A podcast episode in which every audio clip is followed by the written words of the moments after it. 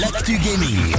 Bonjour à tous, c'est cette semaine au menu GTA 6 et ses soutiens qui se rebiffent, Fallout mention vue à la télé et puis qui on veut à Touquet Games.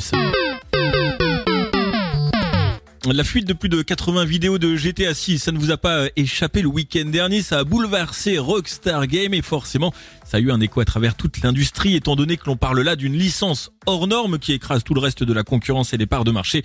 Le problème c'est surtout que les vidéos qui ont fuité, la plupart avaient des graphismes qui ont fait Ouais, voilà, criser les internautes et, et, plusieurs développeurs du monde entier sont montés au créneau pour diffuser des images de ce à quoi ressemblait leur jeu avant la sortie afin de normaliser la chose et de montrer que bah oui, c'est normal que GTA 6 ressemble à cela à un moment ou à un autre de son développement.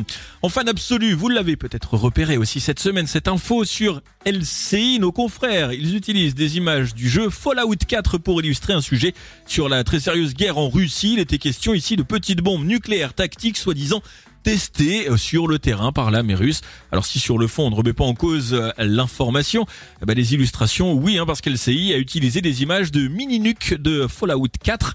À moins que les Russes disposent de Fatman pour les lancer, il est probable que ce soit vrai. D'autant que dans le jeu, rappelle les développeurs Bethesda, ces équipements ne sont pas inventés avant 2076. Nom de. Oui, voilà.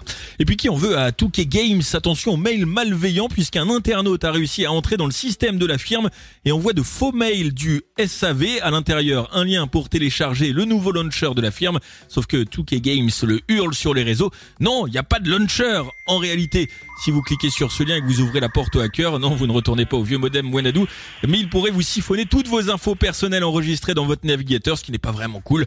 Le mieux et le plus safe, c'est de mettre à jour tous vos mots de passe par sécurité. Faites comme moi, choisissez un truc genre rondoudou 69, ça ira.